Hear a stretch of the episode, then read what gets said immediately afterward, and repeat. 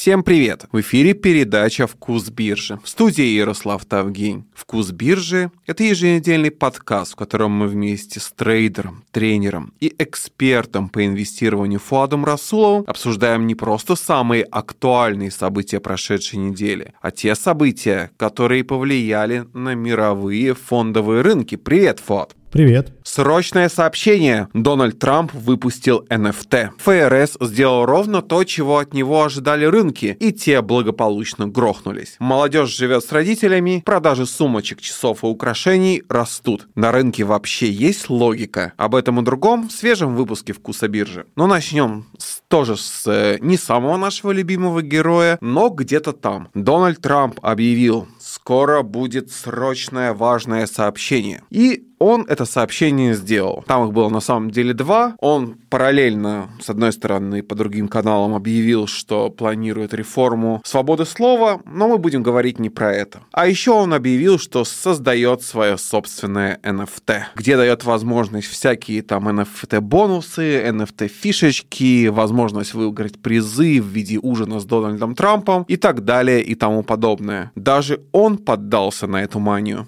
Да, я тоже сначала сильно удивился, увидев такую новость. Трамп и NFT. А, ведь человек начинал с э, хейта, так скажем, а с неприятия крипты. Э, ну вот, поддался, как ты говоришь, не смог удержаться перед деньгами. Деньги там, конечно, немалые, но для Трампа, видимо, это не очень много должно быть. Ну, во-первых, NFT а, продаются, ну, можно сказать, успешно. 31 437 человек уже, да, заметили. Это на полигон блокчейне.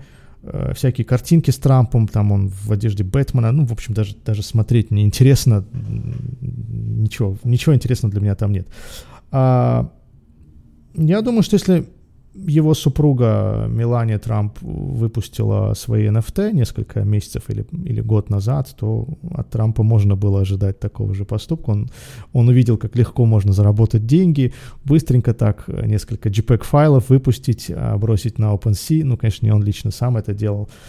Тут, конечно, вопрос идеологический, но вот если ты Uh, начал с неприятия и, наверное, до сих пор остаешься человеком, который далекий от крипты и не сильно э, воспринимает этот криптомир как э, замену финансового мира и вообще какую-то роль видит криптомира, зачем выпускать NFT? Ну, как-то, вот лично для меня это идеологически было бы противно, я бы сказал даже.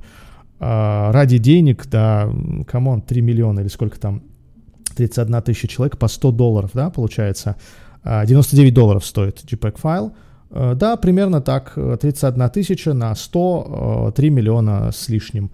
Э, конечно, это еще не конец. Правда, там creator fee 10%. Э, что ж, я удивлен, что 31 тысяча человек заминтили NFT Дональда Трампа.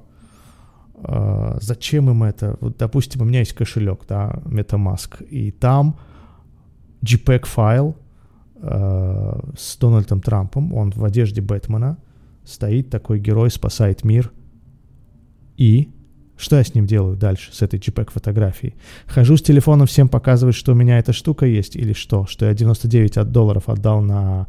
Мы в детстве собирали, помнишь, не знаю, застал ты или нет, очень давно было, собирали тикетки мы это называли, а, от конфет, от э, жевательной резинки, еще той, которая была вот в советское время, обложки всякие, картинки, не знаю, как это правильно называется, этикетки, наверное, слово в оригинале, а, прям вот собирали, у меня был бумажник в детстве, старый такой бумажник, и я в него собирал всякие конфетные обертки. А, было мне лет 4, лет 5, не больше. До школы это было, в дошкольное время, я помню это прекрасно. А что делать с этими JPEG-ами, э, кроме как просто держать в метамаске своем, в кошельке и радоваться, не знаю. Ну, вот так, Дональд Трамп. Так это, наверное, просто способ поддержать своего кандидата в президенты? Разве что, разве что не более того, наверное. Хотя, думаю, этой поддержкой Дональду Трампу, да, ему не холодно, не жарко, ну, подумаешь, 3 миллиона пришло, а не на предвыборную же кампанию. Э, Все-таки тут другие цели. Ну, все-таки, не знаю, можно ли использовать деньги с NFT на предвыборную кампанию, ну, насколько не противоречит это законам и так далее, все-таки есть закон о выборах. А, не знаю, но, в общем, мало в этом а, лично для меня, если бы я даже был гражданином США, было бы для, для меня пользы.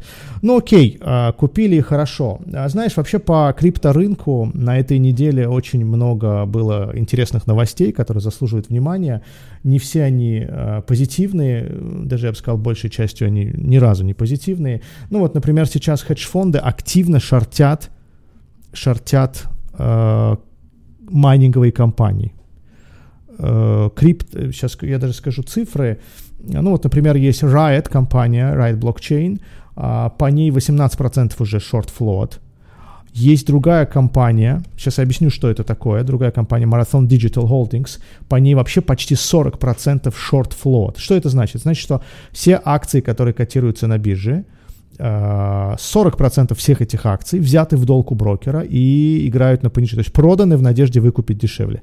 Хедж-фонды, крупные игроки, наверное, не только крупные, уверены в том, что ни Marathon Digital Holdings, ни Riot не выдержат эту криптозиму, да, я это называю крипто вечной мерзлотой. Кстати, похожий термин употребил м- Нобелевский лауреат Пол Кругман.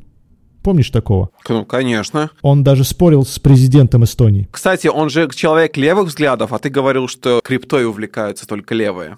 Я сказал, что криптой, и продолжаю говорить, что криптой увлекаются маргинально левые, маргинально правые.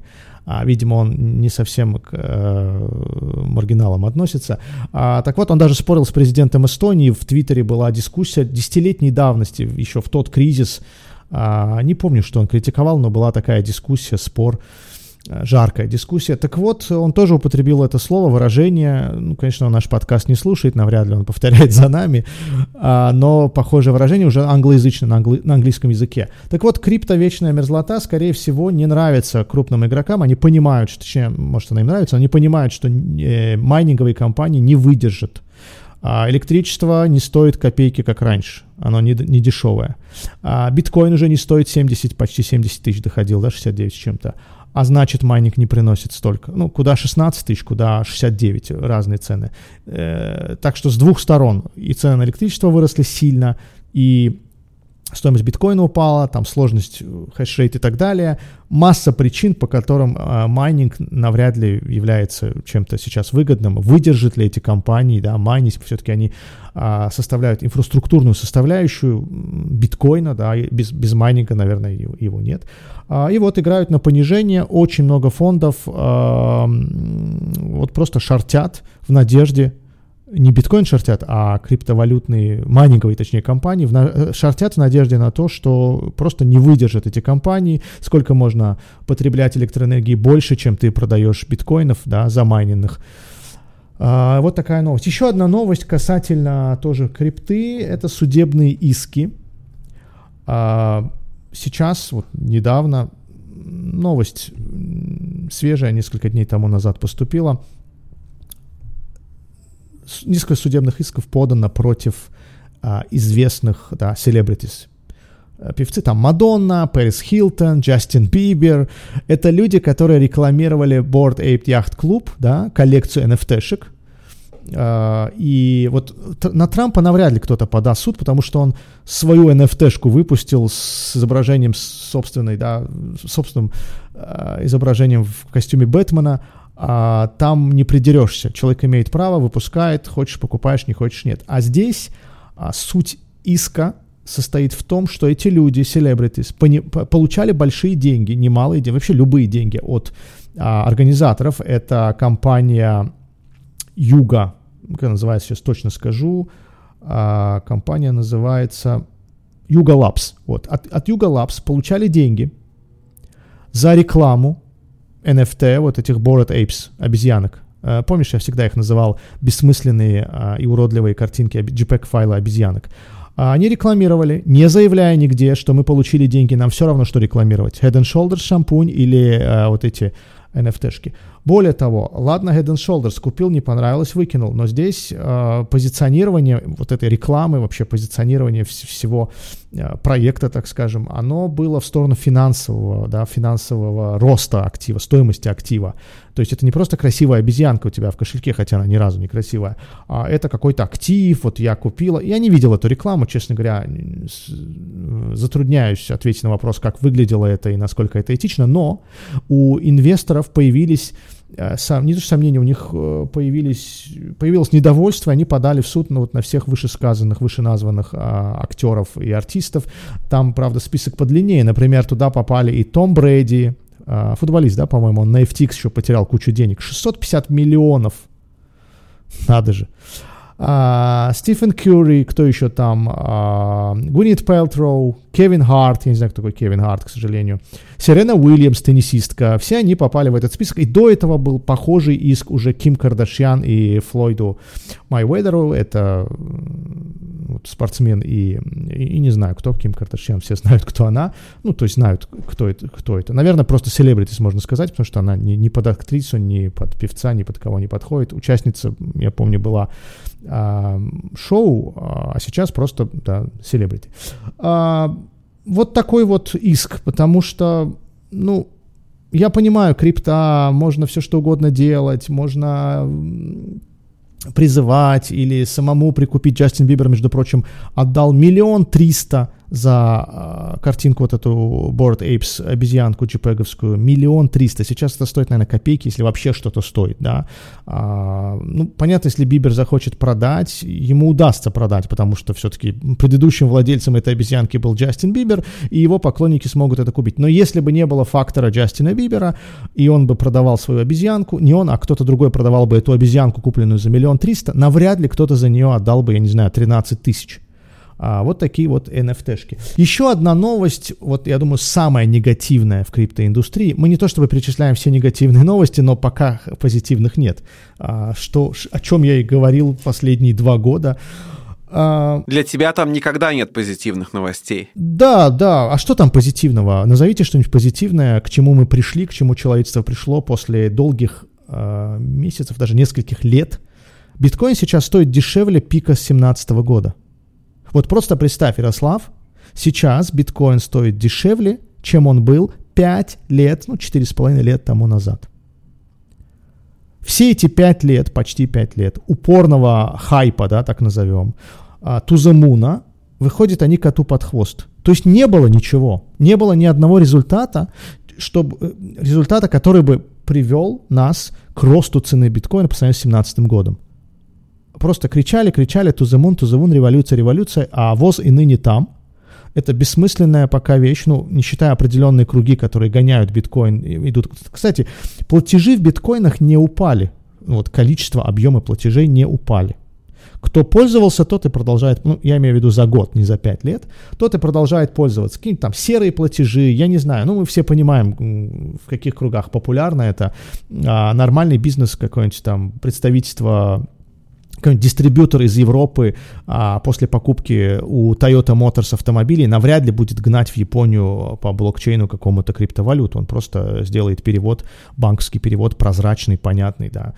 А, так вот, еще одна негативная новость. Компания Mazars, проводившая аудит Binance, остановила работу с криптобиржами. Вот такая новость. Вы скажете, ну и что, подумаешь, остановила и остановила. Но здесь э, немного все сложнее. Во-первых, это одна из немногих компаний, которая проводит аудит именно криптоактивов. Может, их много, но, в общем, Binance — это лидер индустрии, номер один, гигант. А, даже есть какие-то слухи, что падение FTX обязано, да, FTX обязана своим падением Binance. Я верю все-таки в такую версию. А, Все, что они делали с, с FTX монетой, ну, складывается пазл, так скажем. Ну ладно. А, так вот, они отключили веб-сайт свой, точнее не веб-сайт, а ту часть, а, которая касалась резервов, аудита резервов криптобирж, да, на сайте, где было объявление, что они делают, как. А, у них проводили аудит и Crypto.com, и KuCoin, и Binance, видите, да, какие крупные игроки. Здесь есть, вот, кстати, у меня видно, здесь есть ссылки на предыдущую версию, нынешнюю версию. И, и причем сами они заявляли, что это не совсем аудит, а предварительно согласованные процедуры, которые не являются подтверждением безопасности средств. То есть крупный аудит, аудитор, который проводит аудит резервов. Ну, то есть сейчас вот весь, вся борьба, вся, вся история с FTX, что тут самое страшное, да? Что у криптобирж нет тех заявленных резервов, которые они э, да, заявляли об этом раньше, которое должно соответствовать количеству клиентских денег, ну и так далее. А у FTX, по-моему, процент был какой-то смешной. И аудиторская фирма должна это все проверить и сказать, да, у такой-то компании, допустим, Binance, все нормально, мы вот подписываемся, мы видели эти токены, все, все правильно, все. Но вот они отказались и закрыли часть веб-сайта. Видимо, не хотят пачкаться, не хотят а, быть потопленными индустрией. Недавно сразу несколько известных людей абстрагировались от участия, ну, не от участия, а от, от названия даже FTX. Например, Шакил Анил сказал, что ему просто платили за то, чтобы он э, был ну, говорящей головой. Он просто говорил, он просто... Никакого отношения он к FTX не имеет. Ему заплатили, он сказал, что это вот такая и структура. И то же самое говорил Кевин о Лире, это ведущий CNBC, ну, очень такая крутая фигура была в последнее время. А, и он тоже за деньги делал рекламу FTX. Вот сейчас, кстати, он дает какие-то показания, его тоже спрашивают, ну, потому что все это закончилось очень плохо. А, вот так, э, ничего удивительного для меня, абсолютно ничего удивительного. Ни в том, что ну, помимо NFT Трампа, не в том, что хедж-фонды шортят майнинговые компании, давайте резюмируем, да, а, потому что самое, наверное, верное дело, шортить их э, бизнес явно не в гору идет, а не в том, что подали судебные иски на селебритис, на всяких известных лиц, а, артистов, э, там, спортсменов и так далее. И вот последняя новость. Даже аудитор задача которого просто провести аудит, поставить свое аудиторское мнение, подпись, а, заверить, что действительно активы соответствуют или наоборот не соответствуют. Он отказался и вообще закрыл а, часть сайта, да, сайт, который реклам... Ну, на котором была информация о том, что они проводят аудит криптокомпаний, большей частью криптобирж. Вот ничего хорошего на самом деле. И туда им и дорога. А куда дорога традиционным рынкам? Потому что тут произошло что-то, с одной стороны, абсолютно нормальное и поэтому абсолютно странное. ФРС поднял ставку на 50 базисных пунктов. От этого от него ожидали абсолютно все. Но несмотря на это, рынки все равно взяли и упали. Что они там такого заметили? А, честно говоря, я даже э, затрудняюсь сказать, почему такая реакция была ну, нехорошей, э, медвежьей Потому что, да, э, я слушал это, эти заявления, э, точнее, я, я опоздал на заседание ФРС, вот так, летел из, из Валенсии, э, на такси летел всю дорогу, чтобы успеть, но таксист оказался осторожным, он боялся радаров и ехал не очень быстро. В итоге я пришел, включил телевизор, и Джером Пауэлл сказал «thank you» и попрощался. но были тезисы, по которым можно было судить, что заявления Джерома Пауэлла были не очень э, позитивные, особенно вторая часть. Он, он говорил про то, что очень много работы предстоит еще сделать. Он говорил о том, что да, ставку мы, наверное, будем повышать уже аккуратнее, но она, дол- она долгое время будет высокой. А, он говорил о каких-то проблемах, которые должны возникнуть на рынке труда, в housing, да, в, в, на рынке жилья. Но это очевидно, на мой взгляд, это очевидно. На мой взгляд, ничего нового Пауэлл, ничего страшного Пауэлл не сказал. Нового-то он сказал, но, но страшного не сказал. Да, много еще работы у ФРС. Они же не могут взять, остановить повышение ставки и начать э, снижение, потому что все, инфляция миновала свой пик. Я более чем уверен, помнишь, мы не помню, на подкасте «Вкус биржи» я об этом говорил или на каком-то другом выступлении, но я был уверен, что инфляция пик прошла, и, и более того, нет, все уверены, что инфляция в свой пик прошла, я был уверен, что данные по CPI, которые мы увидели на прошлой неделе, они будут ниже даже, чем, а, чем ожидания, потому что мы видим цены на нефть, просто посмотрите, 72, 71 было WTI, мы видим цены на газ в США, мы видим э, массу метрик, которые говорят нам о том, что инфляция сейчас, вот в ноябре, действительно оказалась, да, должна оказаться ниже, потому что ряд товаров и продуктов уже идут вниз. И с такой динамикой очень много прогнозов и от Европейского Союза, или точнее Центрального банка, от разных экономистов, которые подтверждают, что, скорее всего, все будет хорошо с инфляцией. А, и поэтому, что бы ни говорил ФРС, мне кажется, если проблема решена, а проблема сейчас инфляция была или, или остается какое-то время, и экономический рост пока не пострадал. Да, возможно, с каким-то лагом инерционно будет еще падение а, количества рабочих мест. Ну, уйдет он в минус или нет, будут сокращения или нет, другой вопрос. Но, по крайней мере, инфляция прошла свой пик в тот момент, когда в США создано 263 тысячи рабочих мест. Удалось повышением ставок побороть инфляцию, пик ее, да, ее самую бурную часть, так скажем, удалось побороть и не свалив рабочие места в минус. Это хорошая новость, и я думаю, это самое главное. Что бы ни говорил Джером Пауэлл, как бы он осторожно не, не осторожничал, а я думаю, что это хороший шанс прикупить. То есть вот район 3800 по S&P, а текущие уровни, которые ну, какую-то коррекцию показывают от пика, это хороший уровень для покупки. Я остаюсь быком, а, и мне кажется, ничего страшного не происходит. Самое главное, что инфляция не шагает широко по а, США, да, в данном случае мы говорим о США. Кстати, сегодня госпожа, или вчера это была госпожа Лагард, тоже заявила, что кризис, если будет, будет недолгим. А, можно с ней соглашаться или нет, но вот все-таки я более чем уверен, что реакция рынка, вчерашняя реакция рынка, она такая overreaction, она переоценена. Мне кажется, бывает такое, да, бывает. Но опять же, время покажет, мы увидим к концу года, насколько я был прав или нет, но мне кажется, время покупать, это хорошая коррекция. А, Джером Пауэлл всего лишь сказал что, что, все, что, то, что должен был сказать, и э, если ралли новогоднего не будет, то, по крайней мере, чего-то страшного я не жду. Да, коррекция. Как думаешь, а повышение ставки 0,75 еще случится? Нет, даже 0,5 под вопросом. Посмотри, э, вот я тебе сейчас про, про, процитирую, точнее, скажу, что я вижу на э, сайте Чикагской биржи, товарной биржи. Здесь есть такой инструмент FedWatch Tools, который показывает вероятность повышения ставки на следующем заседании. Следующее заседание будет не скоро, оно будет 1 февраля. 47 дней еще у нас есть.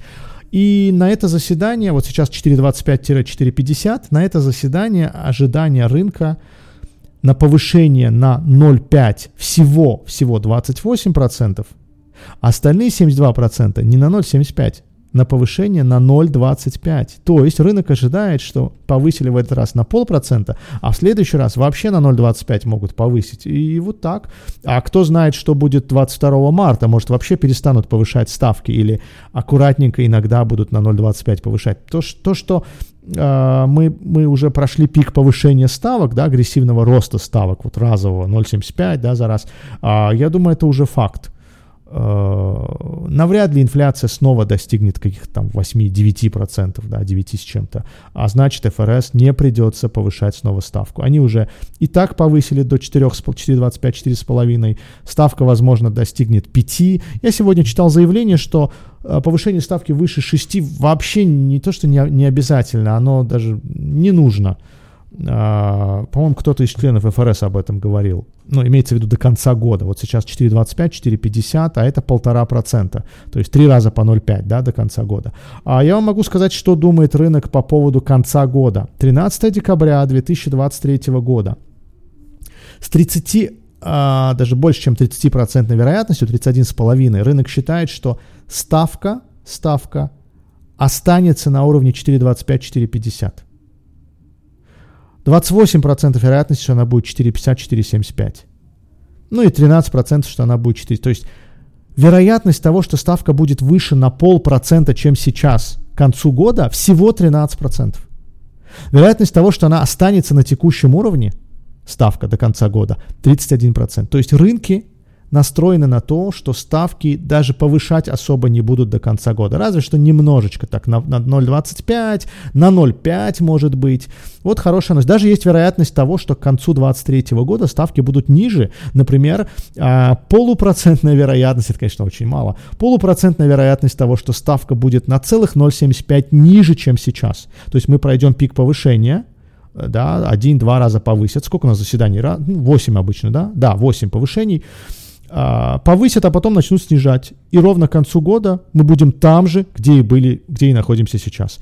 5% а, вероятность есть того, что 3,75-4 будет к концу года. То есть все равно ниже на полпроцента ниже, чем сейчас. Вот так.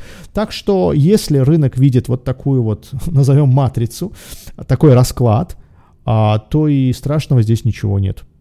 Да, рынки могут какое-то время падать. Новогоднее ралли, возможно, отменяется, хотя еще не вечер. Но не вижу в этом ничего страшного, не вижу причин уходить на новые минимумы рынки никогда или почти никогда не следовали за экономикой. То, что мы увидим в экономике, это, э, это запаздав, запоздал, это запаздывающий фактор.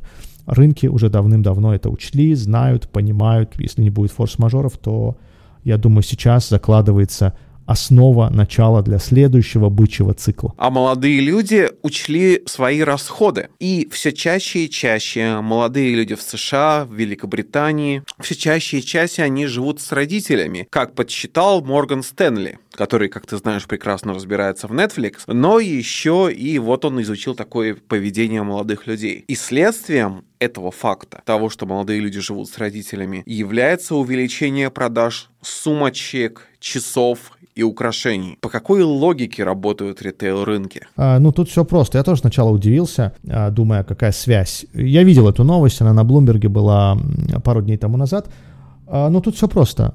Если люди живут с родителями, значит, они не тратят на аренду, ипотеку и так далее. Значит, у них э, сэкономлена какая-то часть их доходов. Они не пошли на расходы лишние, да, ну, назовем их лишними, да, на самом деле не лишние. А, и вот на эти деньги можно купить какие-то люксовые предметы. Вот такая вот логика. Конечно, сложно сказать, насколько эта связь, да, напрямую привела к росту люксовых товаров. Да, э, люди живут с родителями и экономят какую-то сумму, но, может, они ее потратили на что-то другое. Но я думаю, экономисты JP Morgan а, понимают, о чем говорят, и а, думаю, что они увидели явную связь, и, может быть, опросы проводили, может быть, было больше, чем две, как сказать, два ряда данных, да, увеличение количества молодых людей, миллениалов, живущих с родителями, и увеличение продаж а, разных э, сумок Gucci и так далее, люксовых, luxury. А, у меня даже есть статистика. Э, я нашел тут статистику по компаниям, э, вот эти сумочки и так далее. И знаешь, я подумал, что если присмотреться к акциям этих компаний, возможно, спрос, спроса на них не только из-за миллионов, миллениалов. Вообще а, в такие периоды, в предкризисные, в кризисные периоды, я думаю, эти компании чувствуют себя неплохо именно вот такие Prada, всякие LMVH, Burberry, Kering и так далее. А, и вот я посмотрел их forward P ratio, это соотношение price earnings, только с учетом тех прибылей, которые будут в следующем да, учетном периоде, в следующем году. И а, оказалось, что на самом деле, вот давайте я вам процитирую, Hermes, да, сумки, ну то, что пишется Hermes, 44,6. А, во сколько раз э, прибыль будущая, э, ну, отстает, наверное, неправильное, неправильное слово, во сколько раз цена компании или одной акции, неважно, а выше э, прибыли, годовой прибыли. В 45 раз почти. Прада 26 раз, то есть Эрме это просто в два раза э, переоцененная получается компания. Но мы не будем сейчас говорить слово, употреблять слово переоцененная, возможно, там а, есть из-за чего вот, кстати, статья была, интервью с CEO Прады и насколько он да, оценивает свой бизнес. Дальше LVMH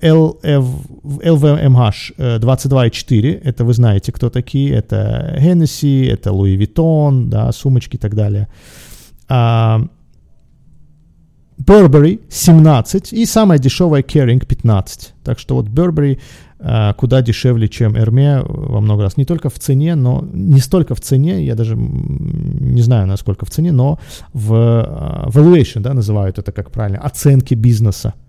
Uh, вот так. Так что если вы решили, что эти бизнесы будут расти и можно прикупить, теперь вы знаете, кто из них uh, относительно других компаний недооценен. Вот повторю, Burberry и Kering – 15,8, 17,6 соотношение цены к прибыли. Ну и для тех, кто не знает, что это такое, почему я привел именно Forward PE, я отмечу, что бизнес, о бизнесе судят а, ну, один из главных факторов, по которым судят о бизнесе, о публичных компаниях, это количество, не количество, это коэффициент, а, во сколько раз цена этого бизнеса, этой компании выше годовой прибыли. И зачастую берут не годовую прибыль прошлых периодов, да, прошлого года, а будущую, потому что прошлое уже прошло и закончилось, и не факт, что оно повторится. А вот будущая прибыль, которую прогнозируют аналитики, она, она эта прибыль зачастую действительно э, оказывается именно такой, как, как, как, как ее прогнозировали экономисты, ну или плюс-минус. И если взять эту прогнозную величину и цену разделить на эту прогнозную величину, то мы, по сути, получим количество лет, а, во сколько лет окупается э, этот бизнес. И вот по Эрме 44 года, по Праде 26, по Бербери 17, ну и так далее. А, так что бизнес не сильно-то и переоценен, э, потому что эти показатели очень даже средние по S&P, а, кроме Эрме. Но и нельзя сказать, что он очень дешевый. Более того, эти бизнесы зачастую подвержены а, каким-то веянием моды, да, ну вот Burberry через 5 лет он будет таким же модным аксессуаром, модной компанией, как сейчас, да. Насчет Hermès я не сомневаюсь сильно, насчет Prada и LMVH тоже, а вот все остальное а, не сильно оправдано. И вот почему P-ratio, forward P-ratio по этим компаниям ниже, чем по Hermès и Prada. Вот так. А зарплаты людей позволяют все это покупать? Зарплатами тут история интересная. Как мы знаем, инфляция жирает зарплату да, если у вас цены на, на продукты питания или на набор потребительских товаров выше, чем в прошлом году, то ваша зарплата ниже, чем в прошлом году, если она не изменилась. Чтобы она не была ниже, чем в прошлом году, нужно, чтобы ваша зарплата была выше, доходы были выше. И вот тут вступает в силу э, термин, показатель реальных доходов, реальных зарплат, э, то есть с учетом инфляции, если вашу зарплату повысили на 10%, а цены в магазинах выросли на 20%, то вы потеряли 10%.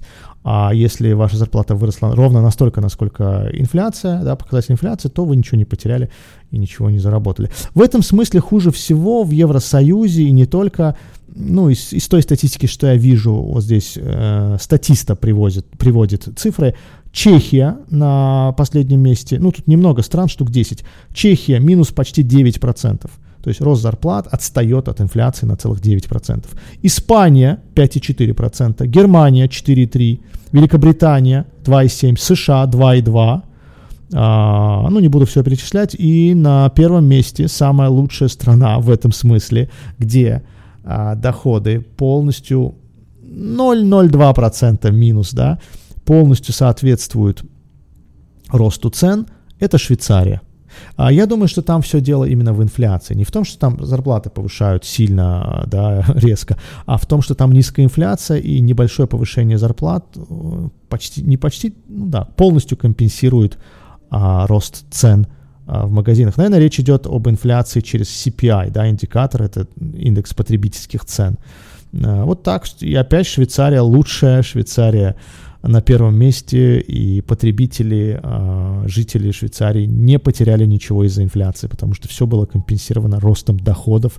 Ну, в данном случае речь идет о зарплатах. Вот на этой позитивной ноте мы сегодня и завершим. Это был «Вкус биржи» в студии Ярослав Тавгень, а также трейдер, тренер и эксперт по инвестированию Фуат Расулов. Слушайте нас на подкаст-платформах Apple Podcast, Simplecast, Google Podcast, Player FM, Spotify и другие. Подписывайтесь, слушайте, комментируйте, ставьте оценки, делайте, что хотите. Мы вам рады. Спасибо. Спасибо, удачи на рынках.